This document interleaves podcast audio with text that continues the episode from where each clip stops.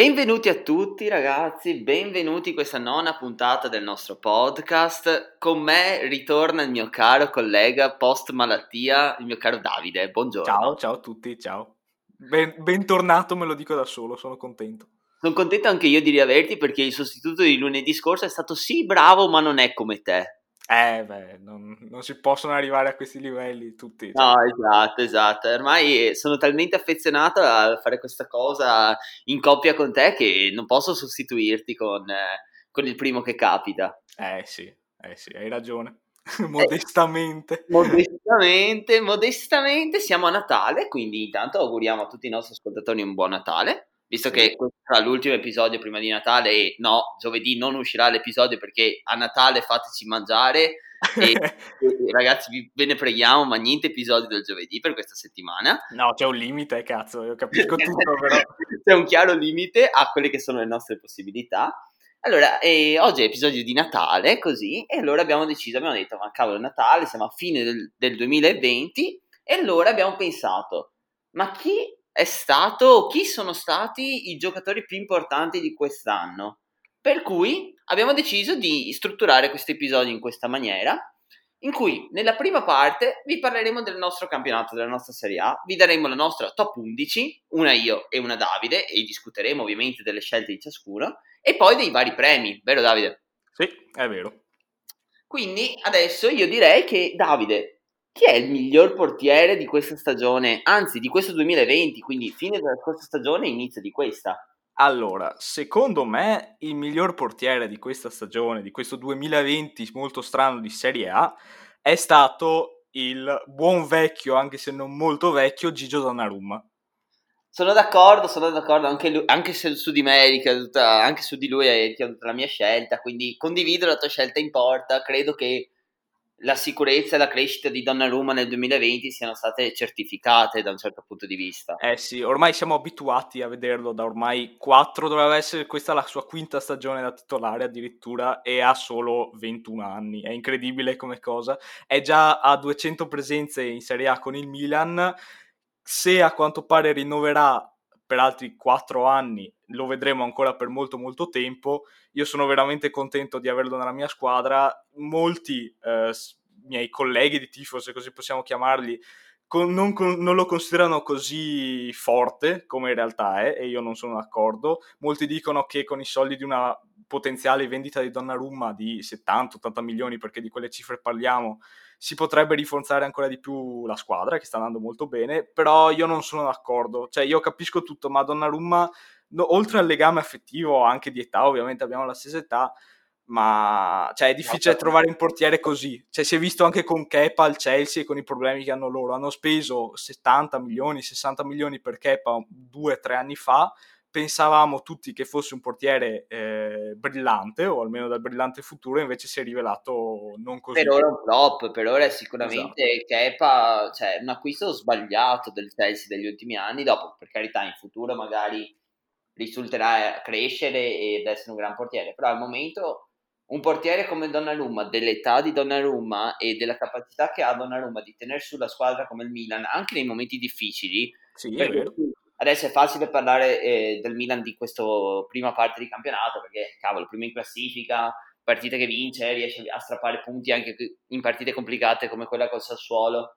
E invece però Donnarumma è, è la costante di questo Milan, nel senso non è mai venuto a mancare e a parte qualche partita a vuoto come tutti i giocatori, lui è sempre là a tenere su questa squadra. Eh sì, è vero, cioè, a parte che ha dei riflessi incredibili per un giocatore che è quasi due metri, è impressionante. Ha anche una, una velocità con cui scende quando deve parare i tiri bassi che è incredibile. Ogni volta dico, va bene, abbiamo sto tiro e gol, per esempio il tiro di Buradia di ieri, pomeriggio, è stato un grandissimo tiro all'angolino basso sinistro, e pensavo ok è gol, era veloce, forte e invece Donnarumma l'ha parato anche facilmente e no, è, è, veramente incredibile. Poi alcuni si lamentano, per esempio, del fatto che Donnarumma in queste cinque stagioni al Milan abbia preso fin troppi gol. Però, ragazzi, io capisco tutto, però parliamo del, forse dei peggiori Milan della storia o del, almeno degli ultimi 30-35 anni, perché lui ha esordito proprio contro il Sassuolo in Serie A nel 2016 nel Milan di Mihailovic.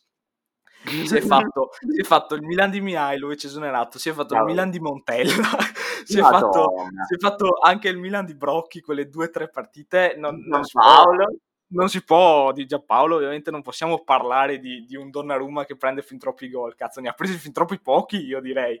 Sì, no, veramente, cioè se io riguardo la difesa del Milan anche solamente di un anno fa, un anno e mezzo fa, cioè io non capisco come Donnarumma, come il Milan sia arrivato in certe posizioni anche in classifica. Eh, è e, vero, sì.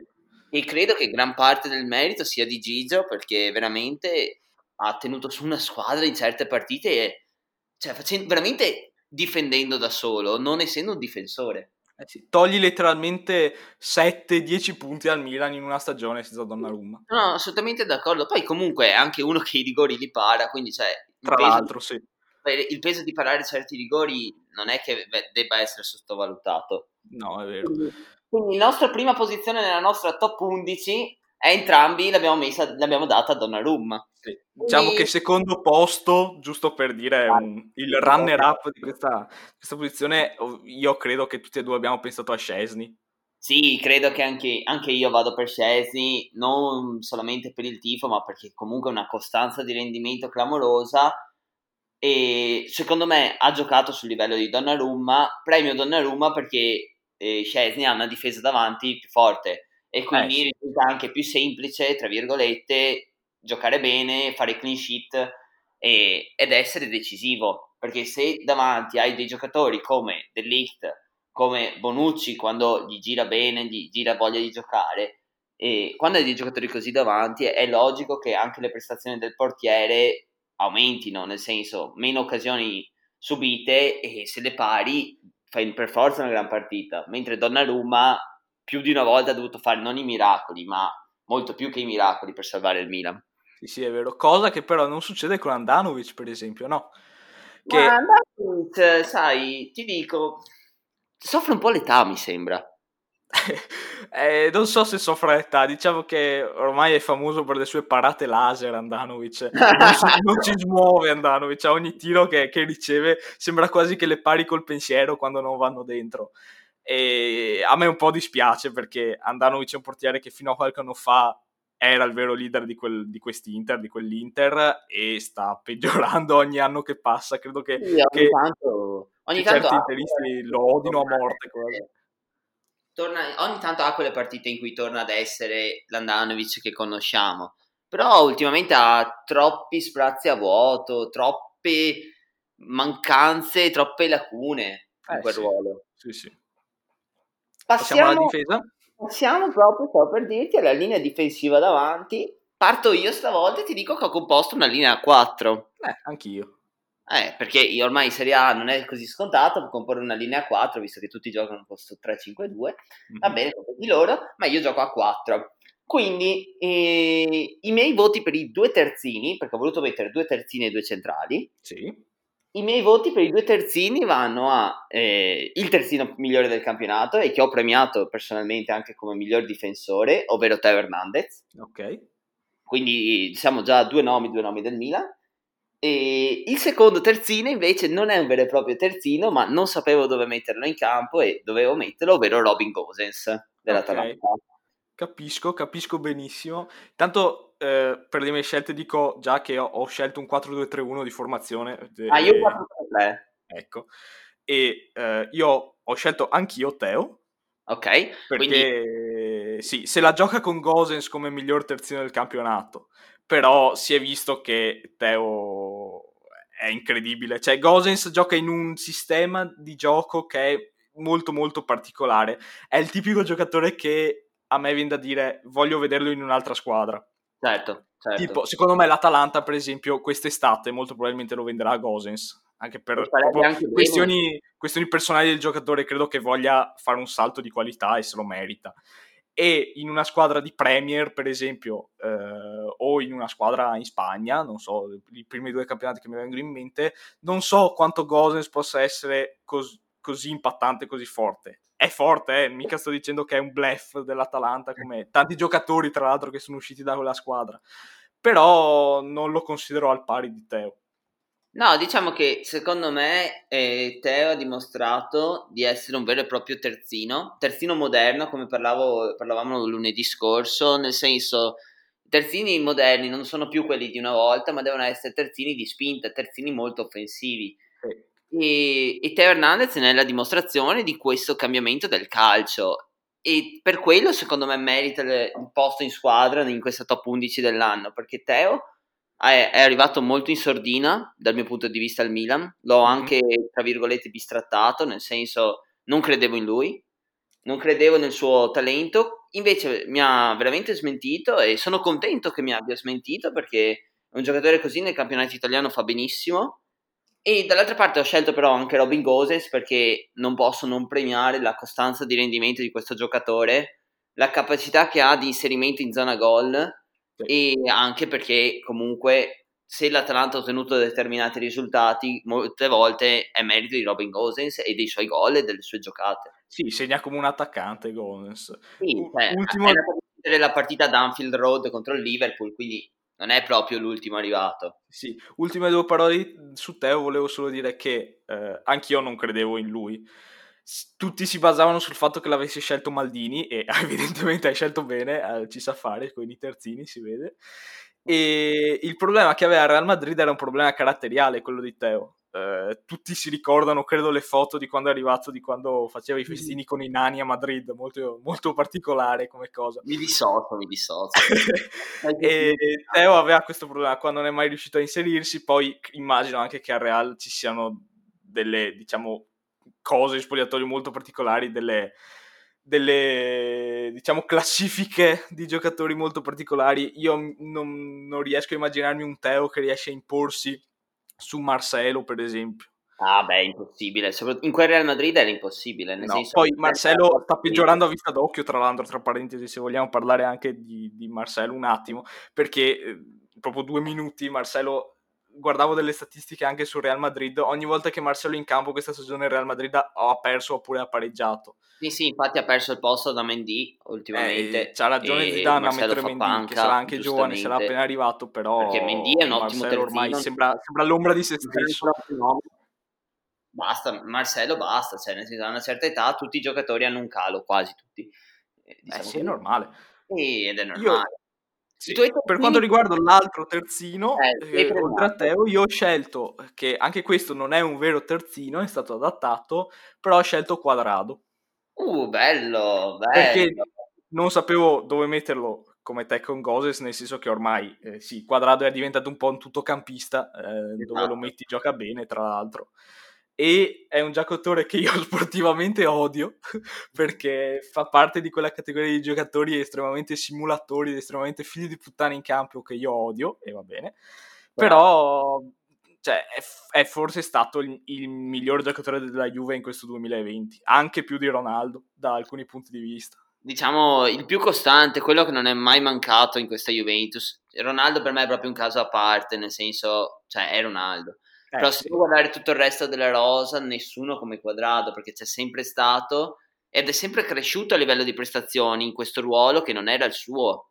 Perché partiva da ala, da attacco, neanche esterno, ala, è diventato un esterno del centrocampo a 5 e adesso è dato a giocare difesa a 4 e lo fa sempre benissimo. Eh sì, è vero, è vero è incredibile, è un, è un, giocatore che non mi sarei mai immaginato un'evoluzione del genere, no? Perché dici, vabbè, esterno d'attacco alla Fiorentina, va al Chelsea, al Chelsea fallisce, torna in Italia alla Juve, cos'era nel 2017 se non sbaglio, 2016-17, gioca ma non gioca tanto, fa il panchinaro e poi all'improvviso ricompare da terzino e, ed è uno dei migliori giocatori della squadra.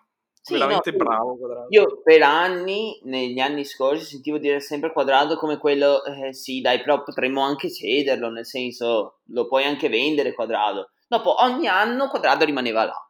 Eh sì. Te lo ritrovavi, se andavi a leggere la rosa della Juve a fine mercato c'era sempre Quadrado. E ogni tanto si diceva anche, però uno di ricambio, uno più giovane si potrebbe prendere, ma col cazzo, cioè, ma perché devo cambiare Quadrado?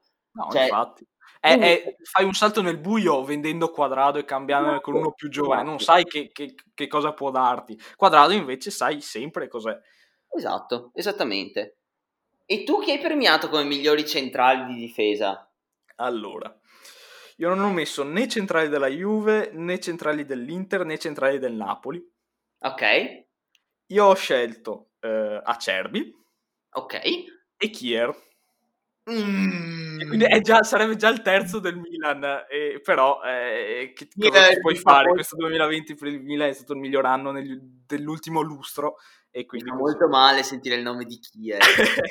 allora, partendo da Cerbi, e vabbè, ormai è una sicurezza in questo campionato, è il fa parte della, di quella spina dorsale della Lazio di Inzaghi che ormai da tre anni arriva sempre in Europa certo. e non si può dire niente. È un giocatore che da giovane eh, aveva fallito anche miseramente e purtroppo anche con eh, in mezzo una malattia però Acerbi eh, da monopalla qual è, è diventato un giocatore con un coglione unico ma gigantesco perché è diventato tipo Paolo Bitta eh, è diventato Paolo Bitta esatto esattamente Paolo Bitta è forse il miglior centrale che abbiamo in Serie A. Questo, questa è una unpopular opinion, è però secondo me è così. Questo è un po' forte. Eh, secondo me è così, secondo me è così.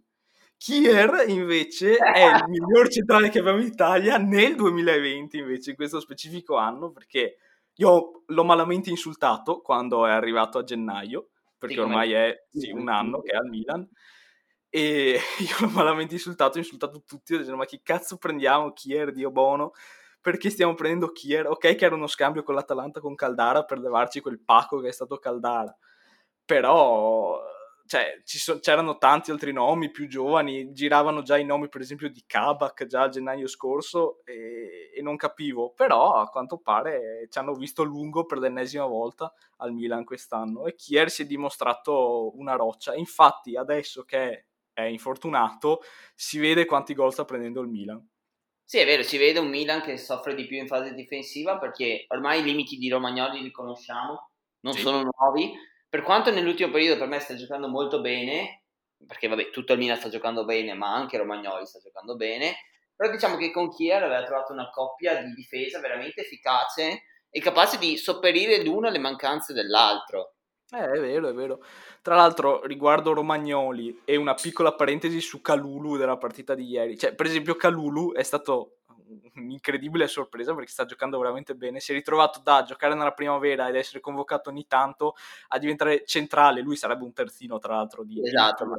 a giocare centrale nel Milan capolista in una situazione di emergenza in cui mancano tutti i top player ed è stato più una sicurezza di Romagnoli ieri. Certo. Ieri il gol di Berardi su punizione è arrivato nel momento in cui Calulu per l'unica volta in partita è stato saltato e Romagnoli si è ritrovato a fare una scivolata abbastanza killer su, su Traoré e a provocare la punizione. Ha provato a chiuderla come poteva e dopo vabbè, errore un po' della barriera, un po' così. Sì, Oghe poi vabbè, eh, ha sbagliato, si è levato dalla barriera e con la deviazione abbiamo preso gol, però... Vabbè. Allora io invece ti dico che non ho scelto nessuno dei tuoi due al centro della difesa. Mm, immaginavo. Ma ne ho scelto uno della Juve e uno dell'Inter. Ok. Quello che tanto bistrattato. Allora, parto dal primo, ovvero ho scelto De Vrij dell'Inter. Sì. Perché la difesa di Conte l'anno scorso, soprattutto nell'anno scorso, ma anche quest'anno, si sta dimostrando comunque solida quando le partite hanno voglia di giocarle. Uh-huh. Però eh, l'unico che veramente sta tenendo su quella difesa è De Vrij, perché i compagni che gli ruotano attorno non sono mai stati al suo livello. Skriniar, Godin, D'Ambrosio, e chi vuoi metterci. Bastoni sta crescendo tantissimo, però non, non credo sia ancora il momento di metterlo in una top 11. Mm. E quindi io ho voluto premiare l'olandese perché secondo me ha dimostrato una grande crescita anche rispetto al suo periodo alla Lazio e quindi l'Inter deve tanto alla sua fase difensiva a De Vrij. A fianco a lui ho messo un suo connazionale, ovvero ho messo Matisse Delict, perché eh sì, perché oltre ad essere un suo grandissimo estimatore e quindi non potevo esimermi dal metterlo in questa top 11, da, eh, Delite ha fatto i primi sei mesi alla Juve in difficoltà, possiamo dirlo, eh, sì, eh, sì, perché è arrivato a dover entrare subito in campo per l'infortunio di Chiellini e si è ritrovato a giocare in un campionato di cui non capiva nulla, ma proprio non capiva nulla, cioè nel senso passare dall'Olanda all'Italia sono proprio i due modi di giocare a calcio opposti una parte calcio spettacolo, qua è tutta tattica. Sì, tra l'altro in una, in una squadra come l'Ajax, in cui è, cioè, è, chiaro che l'Ajax è sempre la prima favorita a vincere il campionato in Olanda, è, è, un po' come la Juve di qualche anno fa in Serie A. Cioè... È dominante, cioè, eh, sì. era, cioè, era fin troppo facile all'Ajax.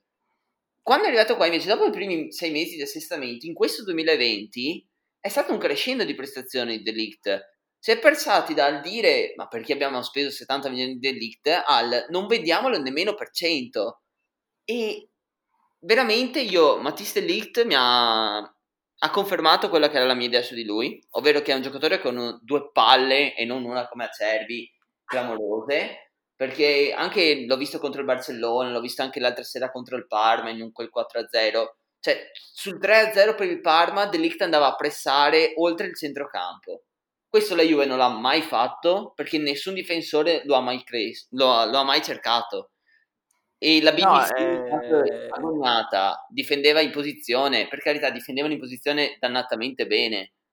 Però Delict è il difensore moderno, è il nuovo tipo di difesa offensiva che poi vuole anche Pirlo. E quindi... No, hai, hai, ragione, hai assolutamente ragione. E, infatti, queste ultime paio di partite in cui è tornato bene D'Elite in forma alla Juve, la Juve cioè, sì, sì, sembra, sembra, un'altra squadra, onestamente, sembra veramente un'altra squadra. D'Elite fa, fa una differenza enorme e io non ho voluto premiarlo proprio per quei mesi di assestamento che sono durati secondo me anche all'inizio del, del 2020, anche prima della pandemia.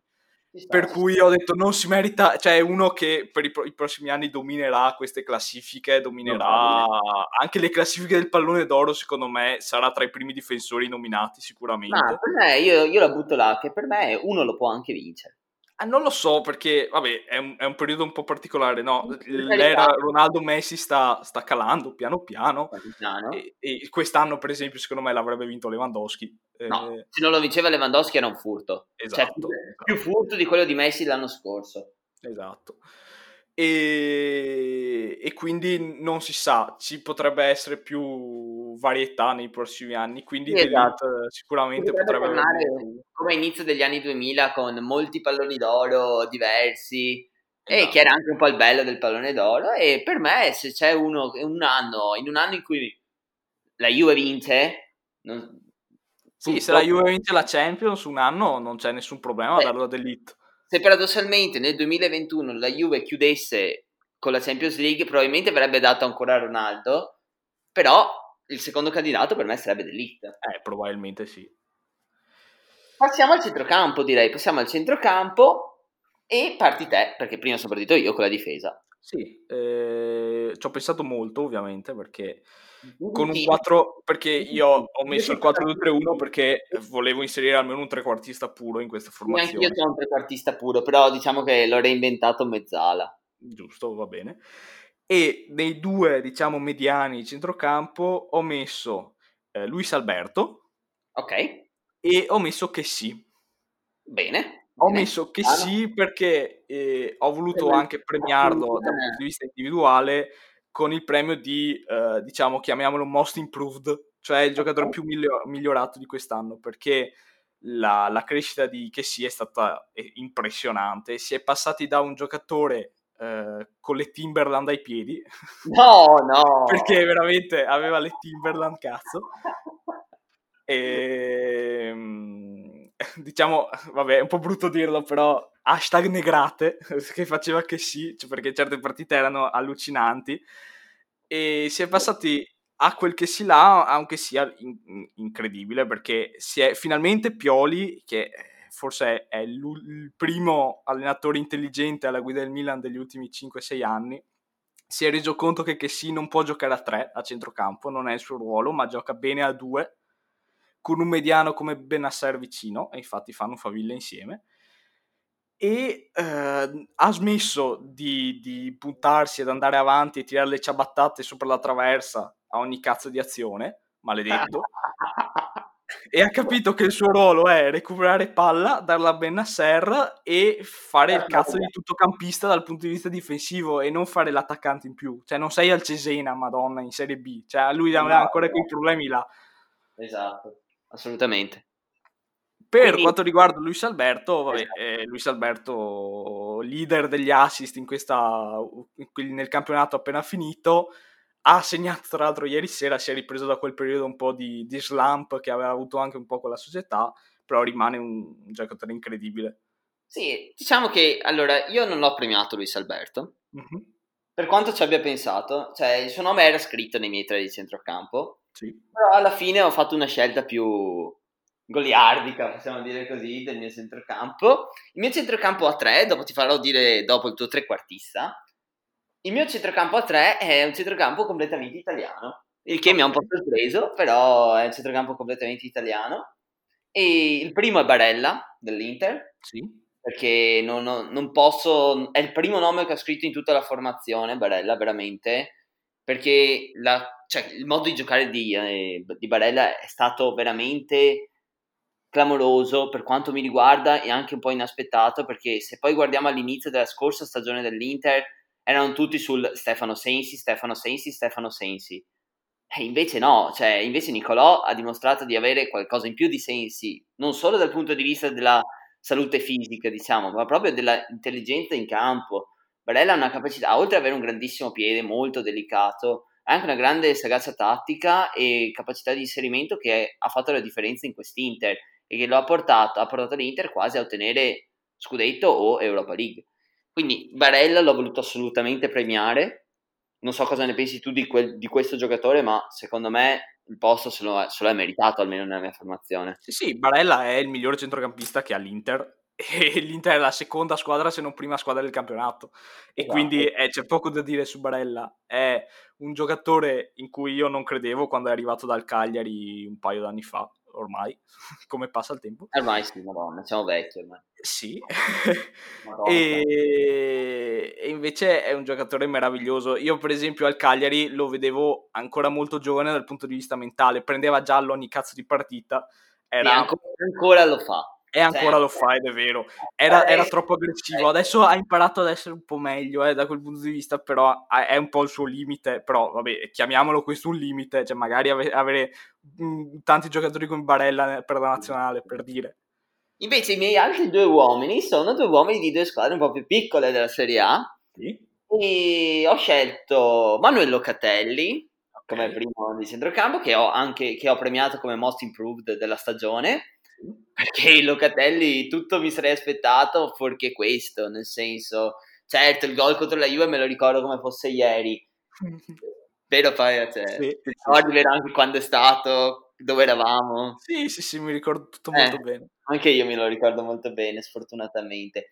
Però il Locatelli del Sassuolo è tutto un altro giocatore e con una intelligenza tattica veramente superiore a quella che aveva prima e poi si è veramente caricato sulle spalle questo Sassuolo, nel senso, se Sassuolo ottiene questi risultati, sì, sarà merito di Caputo davanti, di Berardi che è tornato ad essere un giocatore di calcio, ma Locatelli in regia ha fatto la differenza. E quindi mm. la crescita che ha avuto l'ho voluta premiare sia con il posto negli 11 che come most improved.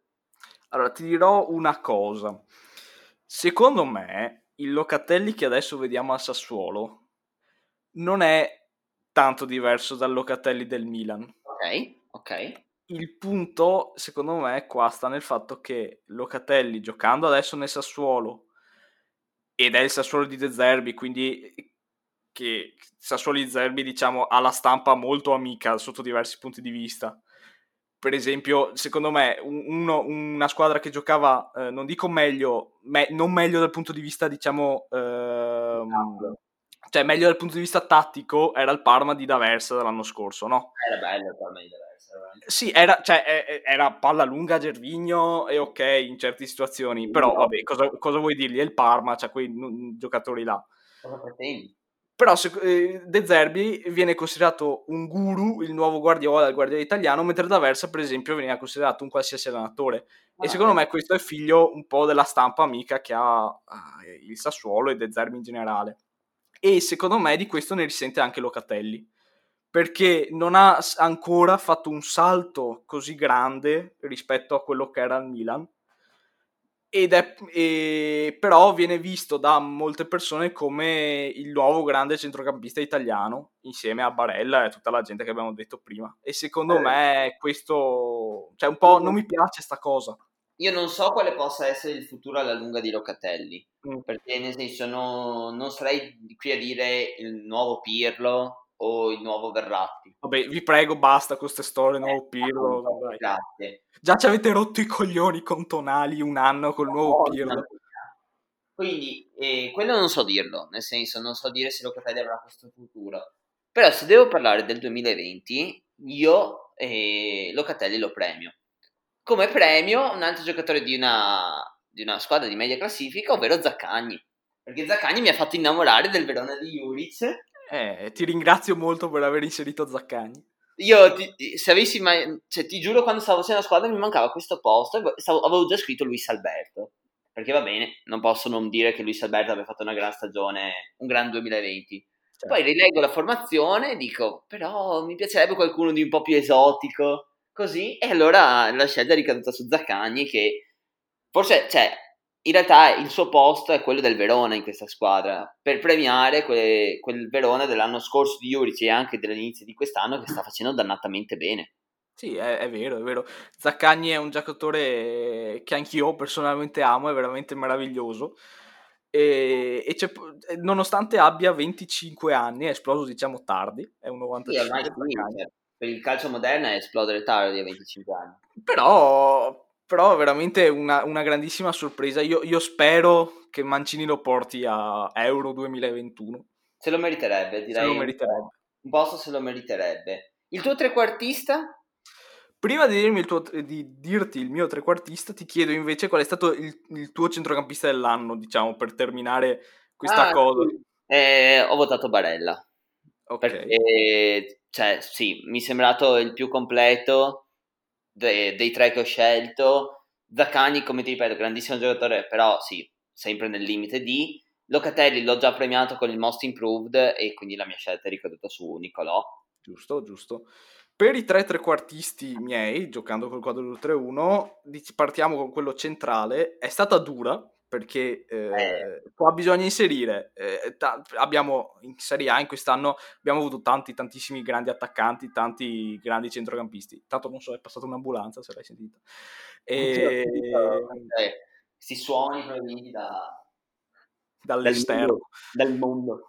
E, mh, ho voluto premiare il Papu Gomez Aia, è stata dura. Allora, tu sai quanto io odio, io odio È un nano malefico, è tutto il contrario di quello che a me piace in un giocatore. I nani a me, tutti, tutti così di finte, io li odio a morte. Per esempio anche Gnabry, giocatore fortissimo ma che io non riuscirei a sopportare nella mia squadra. E vabbè. E vabbè, ci sono anche altri esempi tipo Giovinco, ma vabbè, Giovinco lo, lo, lo chiuderei in una stanza con i cani e prenderlo, sbra- sbranarlo, però vabbè. Mi dissocio, mi dissocio, però fa la fine di Giampaolo. E il Pafu, vabbè, è stato, cosa vuoi dire, il miglior giocatore dell'Atalanta. Eh, sarebbe stato Ilicic il miglior giocatore dell'Atalanta. Eh, se non fosse caduto in depressione. Se non fosse caduto in depressione e fosse andato in Slovenia a, a piangere. Però, vabbè, eh, Gomez, cosa vuoi dirgli? È un giocatore meraviglioso, è insieme a Gasperini il fautore di questa meravigliosa Atalanta che va in Champions ormai da tre anni consecutivi, credo che ci andrà anche quest'anno perché adesso sta iniziando a ingranare, tutti, tutti eh, parlano sempre all'inizio dell'anno dell'Atalanta che ah vabbè quest'anno si vedrà blef blef e poi va a finire che ingrana come tutti gli anni perché l'unico problema diciamo che ha Gasperini in Serie A è che non parte quasi mai bene. E per esempio la vittoria dei 4-1 contro la Roma dello scorso turno eh, fa capire che adesso l'Atalanta fa sul serio.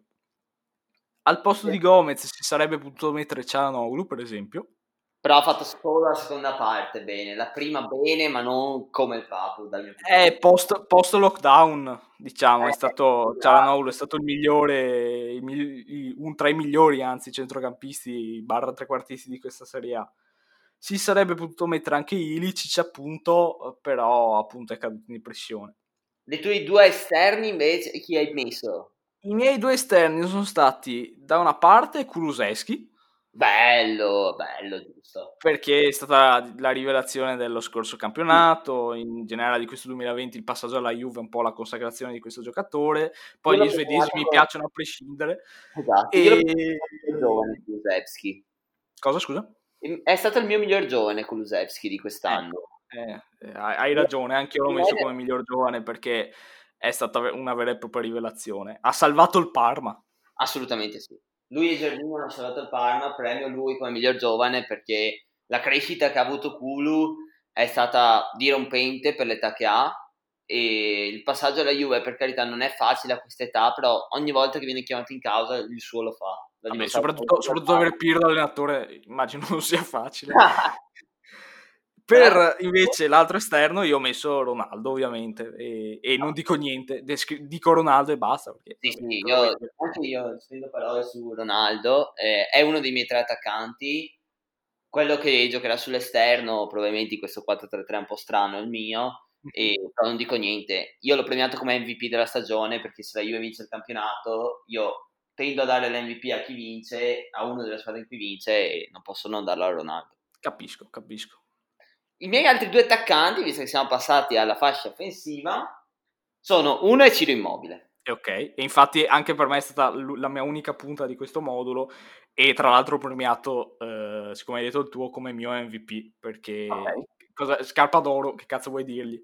No, no, esatto, io non ho, cioè, non sono un grande fan di Immobile, non è no, un giocatore che mi entusiasma, però ho 36 gol in campionato, basta quello. Nel sì. senso, non devo, non devo dire altro. Tanti rigori, sì, va bene, non importa ha fatto troppi gol per non essere in questa formazione. Sì. Ma, anche, ma anche, questo campionato, questo inizio di campionato, queste prime 13 partite, no, la Lazio in difficoltà no, non sta giocando bene, però Immobile ha fatto 12 gol in 13 partite. Sì, appunto, quindi di cosa stiamo parlando? Cioè, è comunque un giocatore che alla Lazio, quantomeno, devastante. Eh sì, ma è, è, la Lazio non, cioè, è fortunata ad avere un giocatore come Immobile. Io capisco i laziali che dicono, vabbè, prima squadra della capitale e tutto, però la Lazio non è una grandissima squadra. Poi, soprattutto con Lottito, non è che hai un presidente che tira fuori i soldi a comando e, e venduto Immobile ti compra un altro giocatore da 30 gol a stagione. Quando vendranno Immobile, o se Immobile si ritirerà alla Lazio, che sarebbe molto romantico da un certo punto di vista e probabilmente Lotito e Tare andranno a prendere un, cazzo di belga stranissimo, alto due metri, che non si muove e, e lo metteranno al posto di immobile, secondo me. E quindi i laziali devono godersi questi anni di immobile e immagino lo stiano facendo, tra l'altro. Certamente. E l'ultimo attaccante è stato veramente difficile. Perché cioè, in altro esterno non lo volevo premiare perché c'erano talmente tante prime punte che avrei voluto scegliere. Sì e, ed era indeciso tra Lukaku, eh, Caputo e Ibrahimovic certo. e alla fine la, la, scelta è ricaduta su quest'ultimo perché alla fine ho scelto Ibra. E perché ho voluto premiare la capacità che ha avuto Ibra di trasformare il Milan. Perché senza Ibra questo Milan non otterrebbe questi risultati. Mm. il carattere soprattutto che ha portato Ibra al Milan è la dimostrazione di quanto un giocatore sia importante per la squadra e quindi ho voluto premiare lui al posto di un Lukaku comunque straordinario, da tantissimi gol per l'Inter, ma anche come ho detto già in questo podcast, manca nelle partite importanti, e di un Caputo perché comunque sì, grandissima stagione di Caputo, si meriterà probabilmente l'europeo se si riprende dall'infortunio, però Ibra ha fatto di più. Sì, tra parentesi io Caputo lo metterei titolare all'europeo perché i, eh. Ne abbiamo già parlato in nazionale, Immobile e Belotti sono tutta un'altra cosa e, e, tra l'altro non mi stanno neanche simpatici, nel senso dal punto di vista calcistico in nazionale e ok. Eh. Beh, credo che Ibra, quello... Ibra hai fatto bene a metterlo perché ha, ha, letteralmente, come hai detto tu, rivoltato il Milan. Senza di lui eravamo una banda che perdeva 5-0 con l'Atalanta e perdeva 2-0 col Genoa. Veramente, veramente. E anche quando non è in campo ormai si vede, per esempio, la, anche la partita di ieri, mancavano lui, mancavano Benasser, mancava Kier, mancava un sacco di gente, però la, il carattere che ha eh, impresso in questa squadra fa la differenza. Assolutamente, assolutamente d'accordo. Per ultimo premio, cioè abbiamo deciso di istituire il premio come miglior squadra del campionato. Sì. E la mia miglior squadra è l'Atalanta banale, semplice, però non possono premiare l'Atalanta con, eh, con questa stagione che l'ha portata in Champions League è arrivata ai quarti di Champions League, si è riqualificata, ha superato di nuovo un girone non facilissimo. Io più di così non so cosa possa fare l'Atalanta, sinceramente. Eh, hai fatto bene. Io ho scelto il Milan per il semplice fatto che non abbiamo mai perso. L'unica sconfitta è arrivata in Europa League uh, contro Lille in quella partita strana, ma non abbiamo veramente, in campionato non abbiamo mai perso. E ieri guardavo le statistiche, i, i, il Milan in un anno solare non ha mai perso fuori San Siro, non è mai successo a nessuna squadra italiana nella storia. È una cosa abbastanza incredibile. Io continuo, a ogni, a ogni, turno di campionato continuo a dire, vabbè, questa è la partita in cui si rompe tutto, si rompe l'incantesimo. E tra l'altro ci credevo per davvero contro il Sassuolo, ho detto qua prendiamo un eh, brutto 2-0, tipo gol di, gol di Berardi, solito, maledetto, e, e tipo gol in, gol in, contropiede su calcio d'angolo nostro, tipico da Milan, uh, dei peggiori Milan, però invece non è così. Stiamo no, continuando a, a macinare punti. Diciamo che sì, avessi dovuto scegliere un'altra squadra avrei scelto il Milan probabilmente, per la crescita avuta rispetto a, decenni, a questo decennio, nel senso veramente un'altra squadra. Sì. Seconda parte del podcast, passiamo alla parte più veloce successiva, ovvero quella dedicata alla, all'Europa. Apriamo il nostro sguardo, cercheremo, ovviamente siamo concentrati più sul campionato perché ci sta più a cuore, però anche dell'Europa c'è una top 11 da fare e partirei con la difesa, portiere compreso, ti dico la mia, e la mia è una difesa che è composta da Neuer in porta, sì. ritornato per me ai livelli di una vita fa. Giusto. E la difesa è composta da Alexander Arnold sulla destra, sì. Sergio Ramos e Van Dyke al centro e Alfonso Davis a sinistra che ho premiato anche come eh, most improved della stagione perché la stagione di Alfonso Davis è stata per me nulla più che clamorosa. Allora, eh, prima cosa uguale, identica, la mia difesa, quindi nulla da dire, perfetto e ok. Davis, Al- Alfonso Davis, più che most improved, io direi rookie dell'anno perché eh, era, non lo conoscevamo, non lo conoscevamo. Si è aperto al calcio europeo e mondiale questa stagione, questo 2020. Su Van Dyke e Ramos non puoi dire niente perché che cazzo vuoi dire? Van Dyke è, è il terzo anno che è forse il miglior difensore d'Europa al di là dell'infortunio. E Sergio Ramos, Ramos anche lui, eh, se non sbaglio, anche a livello di top 11 UEFA de- delle varie primazioni, non so neanche come cazzo si chiamano perché ne fanno 200 di primazioni a, in questi periodi qua. Sì, è sì. tipo a, all'undicesima top 11 consecutiva dal 2009 che viene messo. Sì, Sergio Ramos è veramente un giocatore incredibile. Troppo. E Alexander Arnold in una situazione in cui ci sono pochi terzini forti in giro per l'Europa, secondo me. Esatto. Perché, per esempio, Teo, no? Teo ha fatto una stagione e mezza ad altissimi livelli, però è già considerato tra i, i migliori 3-4 terzini sinistri d'Europa. Certo. In una, in una, Europa in cui, vabbè, Dani Alves non c'è più da un pezzo. E Marcelo e Marcio, Marcelo e Marcio.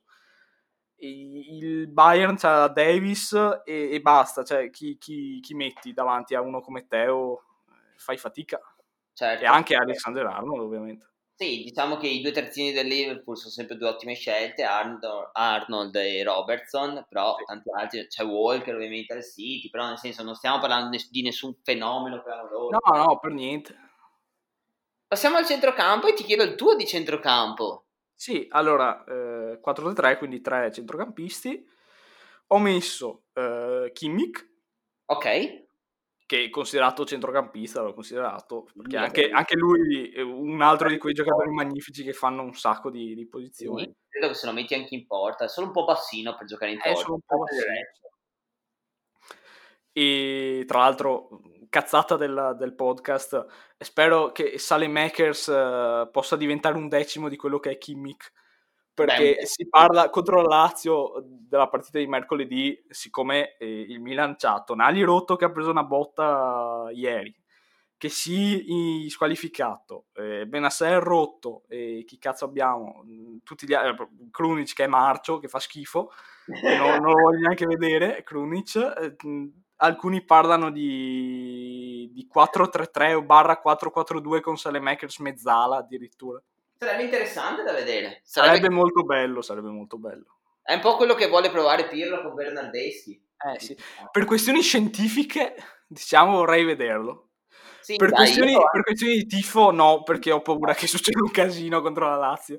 Sì, guarda, io ormai cioè, sono nella stessa barca con Bernardeschi. Per questioni del dire, vediamo se riusciamo a recuperarlo, provalo. Ma ti prego, no, cioè, non Federico Bernardeschi.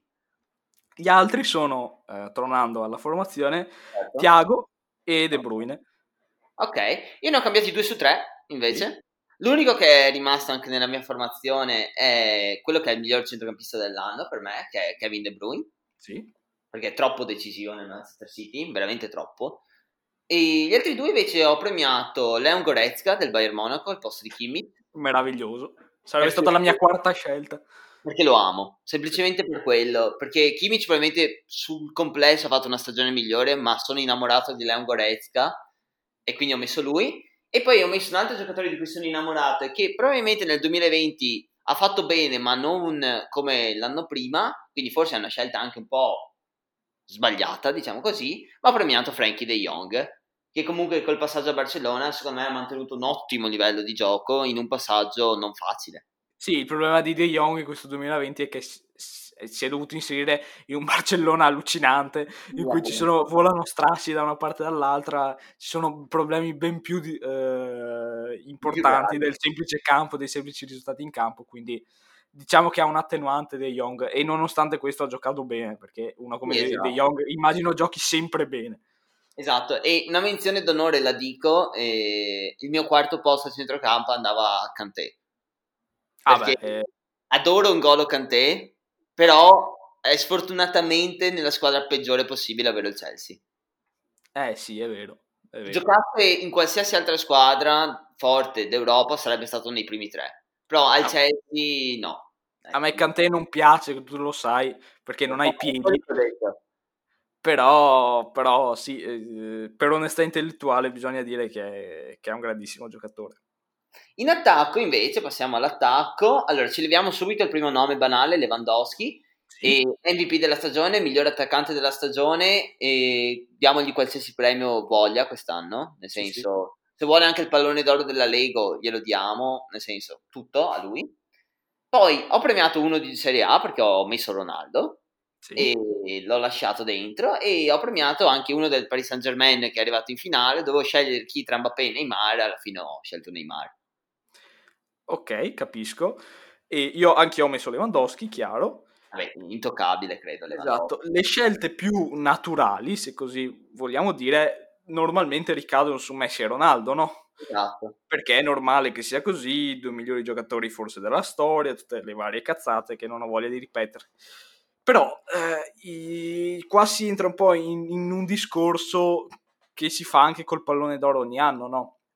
Si, si premia chi è, il più for- chi è più forte, perché Messi e Ronaldo sono 10 spanne sopra gli altri, o si premia chi ha fatto meglio in quell'anno là. Esatto, esatto. E io ho voluto, io ho voluto premiare chi ha fatto meglio in quest'anno qua.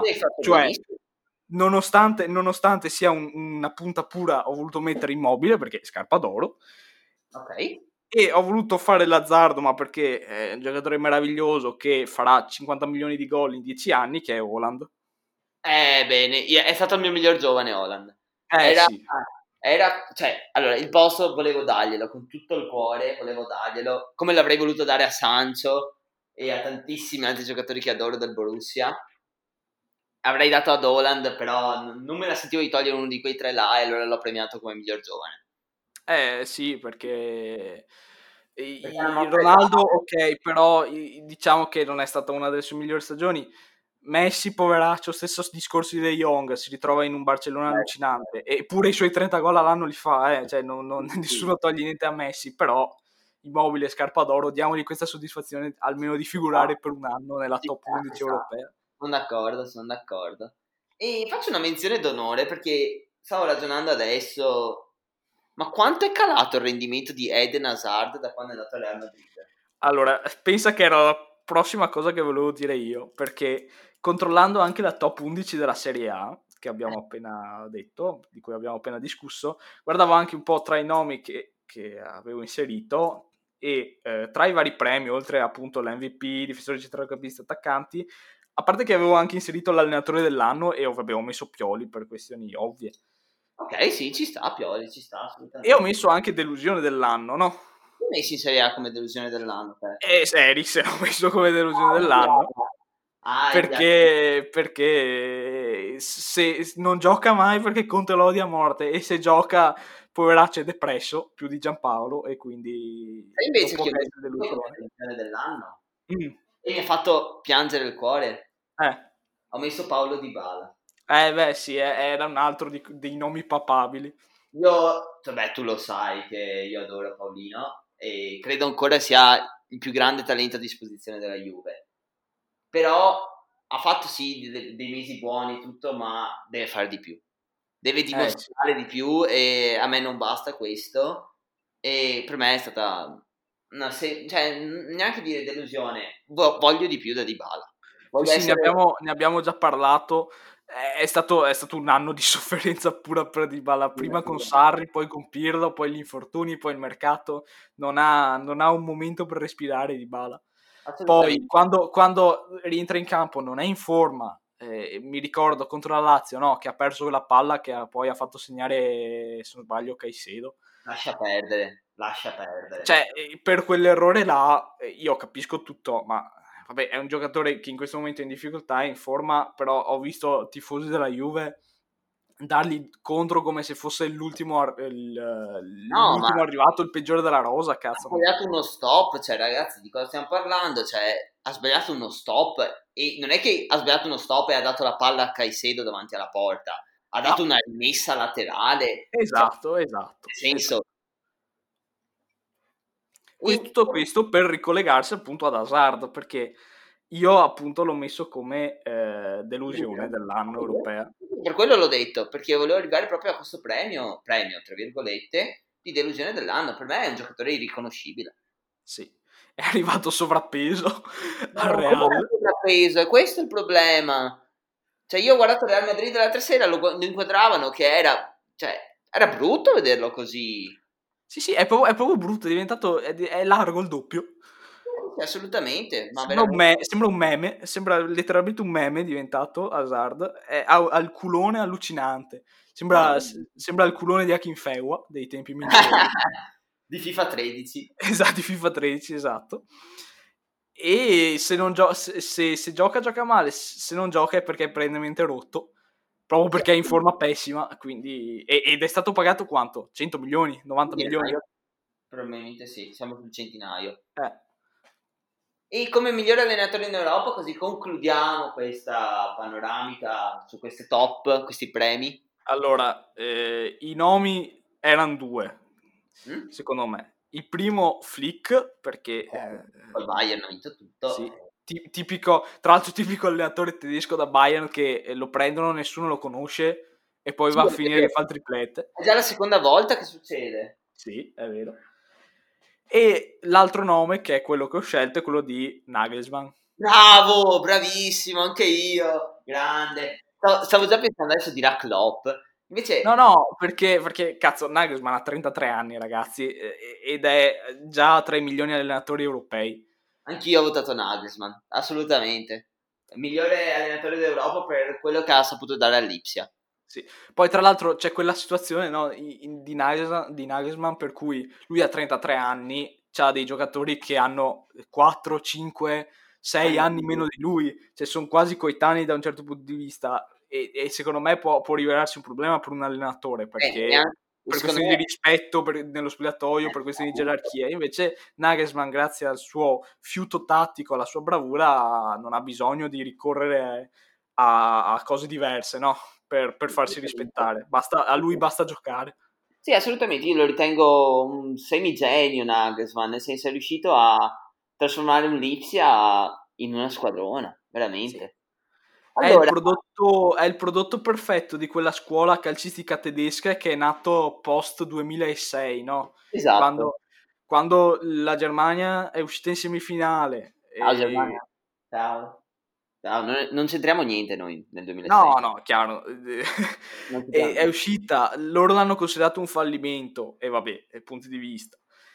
E hanno voluto ricreare, diciamo, tutto l'ambiente calcistico, la Bundesliga e tutto, e sono nati club appunto come l'Ipsia, club rinati come il Borussia Dortmund, allenatori meravigliosi, fantastici, e secondo me il miglior prodotto è stato Nagelsmann.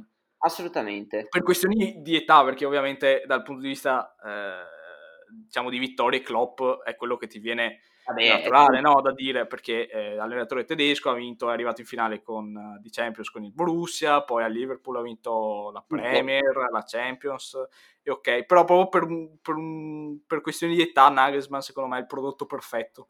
Esatto. Allora per concludere l'episodio eh, io avevo posto una domanda sui social che ringrazio sempre chi ci segue, chi ci risponde su palla 2 basso podcast su Instagram ed era qualche italiana può vincere una Coppa Europea? E... Allora, prima di tutto ti rispondo io, scusa, Vai? perché non ho, non, ho, non ho, avuto l'occasione di, di ovviamente di, di, rispondere in live lunedì scorso e dico un nome un po' così, anche un po' per scherzare, ma secondo me potrebbe, potrebbe succedere. Io dico la Roma. Ma guarda, Europa League. Di quelli che si hanno risposto, nessuno ha scritto la Roma. Però, per esempio, Salvatore ci scrive il Napoli per l'Europa League può giocarsela fino in fondo. Mm. E secondo Lorenzo Santolini ci dice: Secondo me il Milan potrebbe fare lo stesso percorso del, dell'Inter dell'anno scorso ed arrivare in finale e magari stavolta vincerla. Non so cosa tu ne pensi del Milan in Europa League. Allora, magari, ok, io sono, io sono uh, sempre per, uh, per, giocarsi tutte le coppe, anche, anche, la Coppa delle Fiere, anche la Coppa della Sagra di, di Noale qua. Perché secondo me è brutto fare mm, come alcune squadre che mettono la, la primavera in Europa League per uscire il prima possibile e concentrarsi certo. sul campionato. Però essendo un anno un po' particolare, essendo un anno in cui la Juve manca in campionato, il Napoli con Gattuso ha una media di una sconfitta ogni tre partite. Tra l'altro, tra parentesi, quando ho visto questa statistica mi sono meravigliato perché non me l'immaginavo. Certo, neanche io. E la Lazio anche lei è in difficoltà. E L'Atalanta sta risalendo, adesso vediamo. E la Roma è sempre una squadra, ok, che fa calcio spettacolo una partita e poi perde 4-1. Il Milan potrebbe anche decidere, considerato che è l'anno veramente buono, buono, buono per arrivare in Champions, di concentrarsi solo sul campionato. Lo capirei, diciamo. Ci se sta. Ci sta.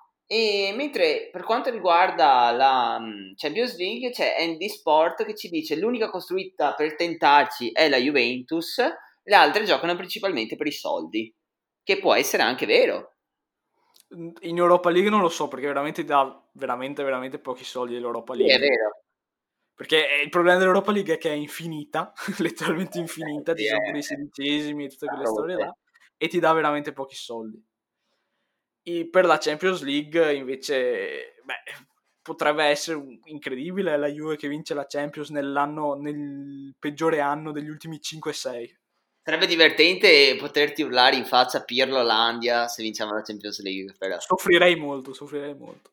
Per concludere, eh, Riccardo ci dice che secondo lui Milan e Napoli possono giocarsela fino alla fine in Europa League, alla Roma manca qualcosa per ricollegarci al tuo primo pensiero. Mm, io sinceramente dico che alla Roma manca qualcosa anche per me, ma più che altro manca la costanza. Cioè, eh, la Roma è, è troppo pazza per vincere una competizione del genere. Eh, ma siccome l'Europa, io invece dico che siccome l'Europa League è una competizione un po' pazza di per sé. Esatto, ci sta anche il contrario, esatto. La Roma, la Roma non ha la costanza tipica di, di, chi fa un buon campionato. In una situazione come l'Europa League, che ti ritrovi strane eh, squadre un po' particolari, ti ritrovi a fare partite, diciamo, secche, chiamiamole, e potre, la Roma potrebbe in qualche modo, senza saperlo quasi, arrivare in finale e forse anche giocarsela. No, no, allora io lo dico per concludere il podcast, eh, se la Roma vince io Van Zanne non lo voglio più vedere. No. Perché se no mi rompe i coglioni per tre anni con la sua Riomma che ha vinto l'Europa League. Ma siccome eh, ovviamente la gente non lo sa, ma Van Zanne rompe ancora i coglioni con la Coppa Anglo-Italica vinta dalla Roma. Del, del che cazzo di anni era? Del 65? Ma non lo so, credo sia l'unico trofeo europeo vinto dalla Roma e ancora rompe i coglioni. Io non voglio immaginarmelo se, se vincessero l'Europa League. No, no, cioè, vi prego, sabotate l'Europa League per la Roma. vi prego, ragazzi, cioè, non ce la posso fare, davvero. Va bene, allora ci sentiamo lunedì prossimo perché come vi abbiamo detto giovedì ci prendiamo un po' di riposo visto che è Natale anche per noi. Sì. Quindi ci sentiamo lunedì prossimo in cui faremo un altro bel recap. Oggi abbiamo, fatto, abbiamo dato i premi della nostra stagione. Lunedì prossimo invece ci troveremo a parlare di tutte le squadre di Serie A. Faremo un mega riassunto di tutte le squadre di Serie A in un'ora e cercheremo di riassumere tutto quello che pensiamo. Eh sì, eh sì. Ci sentiamo lunedì, ciao a tutti. Ciao.